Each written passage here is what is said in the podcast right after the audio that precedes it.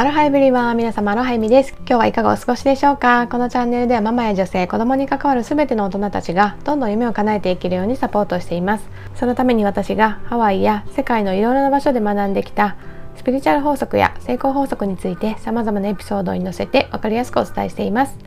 私たち大人がまずどんどん夢を叶えて輝いて生きることで、その姿を見る子供たちもきっと個性豊かにのびのびと成長を続けていってくれると信じていますので、そういった思いに共感していただける方はぜひチャンネルのフォローもしていただいて、最後まで聞いていただけると嬉しいです。というわけで早速今日のテーマに入っていきたいと思うんですけれども、子供が一番影響を受けるものとはというテーマでお話ししていきたいと思います。皆さん、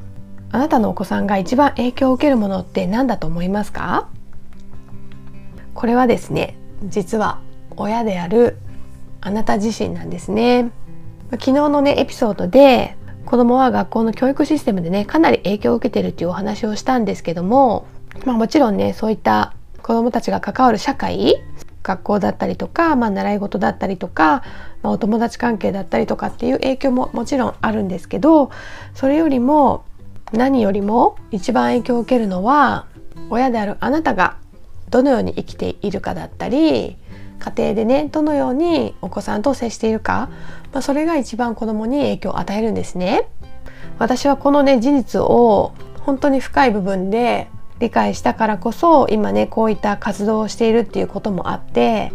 というのはやっぱりね親であれば誰であってもね、もちろん子供には健康で元気に育ってほしいし、できるならばその子のね才能を最大限に発揮して楽しく生きてほしかったりだとか、周りの人や社会にねこう貢献できるようなね優しさだったり強さだったり個性だったりね、そういったものを持ったね素敵な大人になってほしいってやっぱり願うものだと思うんですね。でもねそうやってあなたが思う理想を持った子供に育ってほしいって思う時に、親であるあなた自身がそういった世界をね子供に見せてあげられなければ、やっぱり子供はそのあなたがね示せる限られた世界でしかその未来っていうのを想像できなくなってしまうんですよね。だからこそ親がいろいろな可能性にオープンである必要があるし、子供がねたくさんの可能性に触れる、いろんなことにチャレンジする、いろんな世界を見たり、いろんなね物事にチャレンジする機会っていうのを与えてあげられる、そういった器だったり行動力だったり経済力っていうのがねやっぱり必要になってくると思うんですね。もちろん皆さん目指すその理想の部分は違うと思うので、そこはねこれが答えっていうものはないんですけど、なのでまずは親のあなた自身が自分はどういった生き方をすることが最高に素晴らしいと思っているのかっていうことを明確にする必要があるし、また子供にはねどんな人生を送ってほしいのか、そういったこともね見ていく必要がある。でそれがねはっきりと分かってくれば、それを実現するためにはじゃあ子供と過ごす時間はどんなことに時間を使うべきかとか、コミュニケーションの中でねどういった受け答えをしていくべきかとか、そういったね日々の細かいことまで落とし込んでしっかりとね習慣化していく必要があるんですよね。例えばなんですけど、私の場合だったら子供には小さい頃から国際的に生きてほしいっていう思いがあるんですね。というのはもう小さいうちからもういろんな人種の方だったり文化の中で育つ中で、自然にねその環境にいるだけでみんな違って当然だとか、自分と違う見た目だったりとか全然違う生き方考えを持ってる人ともうまくコミュニケーションできる、相手を尊重して自分のことも恥ずかしがらずに思いを伝えることができるとか、そういったことをしてほしいと思っているので、できる限りそのね国際的な感覚が身につくような活動を親の私自身がしています。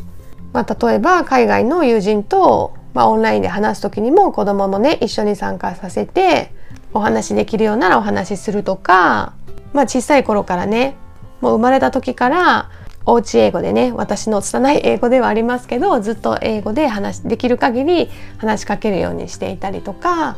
最近ね始めた初めての習い事サッカーも普通のサッカークラブじゃなくって英語でサッカーを学べるっていう場所を選んでそこに連れて行ったりしました。もちろんねそういった場所に連れて行っても子供が嫌がればね無理やりやらせるとかではないんだけど、子供もね気に入ってくれたので、言ってもらってるし、まだ3歳半でちっちゃいのでママと一緒にやりたいみたいにね言ってくることも多いので、じゃあママも一緒にやろうかっていう形で、ママも積極的に参加して、もう一緒にねもう1時間ずっと一緒に走り続けてね、ルールとかもこう私が分かる限り説明しながらこう一緒に練習してるっていう感じなんですけど、そんな感じで、親がね参加する必要があればどんどんそういったアクティビティにも参加して、子どものやる気が続くようにねこう行動したりとか、そういったことが必要になってきますよね。また私の主催しているコミュニティのメンバーさん、その方もママなんですけど、その方の場合だったら最近始めたビジネスがあるんですけど、それを始めたきっかけは、もちろん自分がね将来会社だったり社会に頼らずね生きていける生き方をしたいだとか自立したいっていう、そういった思いもあったんだけど、やっぱりねお子さんの将来っていうのを考えて始めたっていうところも大きくって、子供さんがあんまり学校の勉強が好きじゃないとか楽しくないっていう風にね言っていたんだけど、それでもこの社会で生きていく力を身につけてほしい、そういった思いがあったからその起業して、でお家でねそうやってママがお仕事をする姿を見せることで、やっぱり子どもさん興味を持って聞いてくるらしいんですよ。何してるのとか、そしたらこうやったらこういうふうにお金が入ってくるんだよとかね、例えば、そういった仕組みを説明したりとか、最近ではねいろいろとお手伝いもしてくれるそうなんですよ。ラベルを印刷したりとか、ちょっとしたパソコンの作業をしてくれたりとか、そういうことも一緒にしていくことで、こうやって自分たちがねこう生活するためのお金ってできているんだっていう実感も湧きやすいだろうし、そうやってコンピューターを使う機械だったりとか、何かそうやって機械、コピー機だったりとかっていうのを操作するっていう機会も普通に過ごすに比べたら早いうちから実践的にね学ぶ機会があるわけじゃないですか。そういう風なね、例えば勉強があんまり好きじゃなくてもそういうスキルを身につけさせたいだとか、そのママもねすごく楽しく始めた仕事をやってるので、そういったママを見ることで仕事ってすごく楽しいものなんだっていうことがね分かってくる、それだけでもかなりの大きい財産だと思うんですよ。日本で働いてる人の大半って、下から仕事か嫌だなとか、疲れたみたいな、もうそれが口癖みたいになって家で言っちゃうじゃないですか。そうするとやっぱり子供は大人になったら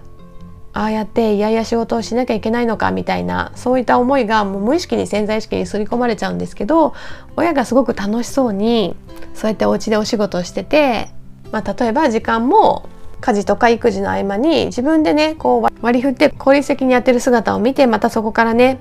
仕事はそうやって自律的に自分でねいろいろと決めてやっていくものなんだっていうことも学べるだろうし、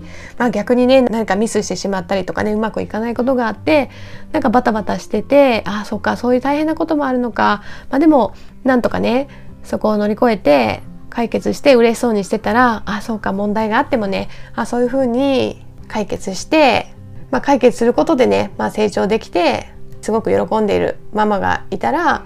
そっか問題があっても乗り越えられるものなんだとか、そういうふうに解決していけばいいんだとかね、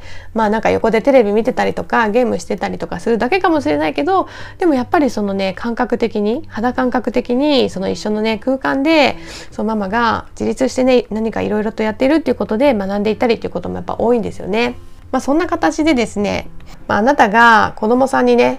身につけてほしいってもう価値観だったりスキルだったりっていうのを積極的にやっぱり親がまず真っ先に実践するっていうのがねすごくやっぱり大事だと思いますね。でもちろんね始めてすぐとかその時期によっては大変だなとかねしんどいなっていう時もあると思うんですけど、それでもねやっぱり基本的には感謝の気持ちを忘れず楽しくやるっていうのがねすごく大事だと思うんですね。そういったねその親が日々の生活をね充実して楽しく生きる姿を見せるっていうのは本当に子どものね潜在意識にどんどん刷り込まれていくので、そうやってある意味洗脳ともねいうような刷り込みっていうのがね起こっていく中で、どうせならやっぱりいいことをね刷り込みたいじゃないですか。大人になったら楽しいよとか、仕事って楽しいものなんだとか、夫婦ってねそうやって喧嘩もしながらでもねこう楽しくこう切磋琢磨してこう成長していけるものなんだ、結婚っていいものだなとかね、そういう風なイメージをね日々の生活あなたの行動で示していければ、早く大人になりたいな、早く結婚したいな、早く仕事にチャレンジしてみたいなとかね、そういう風なね子供がたくさん増えるんだと思うんですよ。最近はね子供もねなんか夢を聞くとね夢なんてないっていう子が増えてきたって聞いてすごく私はショックだったんですけど、なんかそういった現象もやっぱり大人がね先に楽しく人生を生きる姿を見せて、先にねやっぱりそうやって人生を楽しめる大人がね増えていけばね子供たちもねそういった社会の中で育ってきっとね人生に楽しみをね見出していってくれると思うので、是非ね改めてその部分を意識して今ねあなたが生きてる人生が子供にね過ごしてほしい人生になっているかなとか、子供のね可能性を最大限伸ばすようなチャンスを与えられているかな、そういったことに時間を使えているかなっていうことをね改めて確認してみてほしいと思います。大人の1分1秒に比べたらねもうほんと子供の1分1秒ってめちゃくちゃ貴重じゃないですか。どんどんね新しいことを吸収して育っていくので、そう思うとね私も危機感を感じて行動しなければっていう風に、ね、なったんですけど、ぜひ皆さんもそういったことについて考える機会を持っていただければなと思います。というわけで今日は子供が一番影響を受けるものとはというテーマでお話しさせていただいたんですが、その影響を受けるのはね親であるあなたがね日々発する言葉だったり行動なんだよということでお話しさせていただきました。今日も最後まで聞いていただきありがとうございました。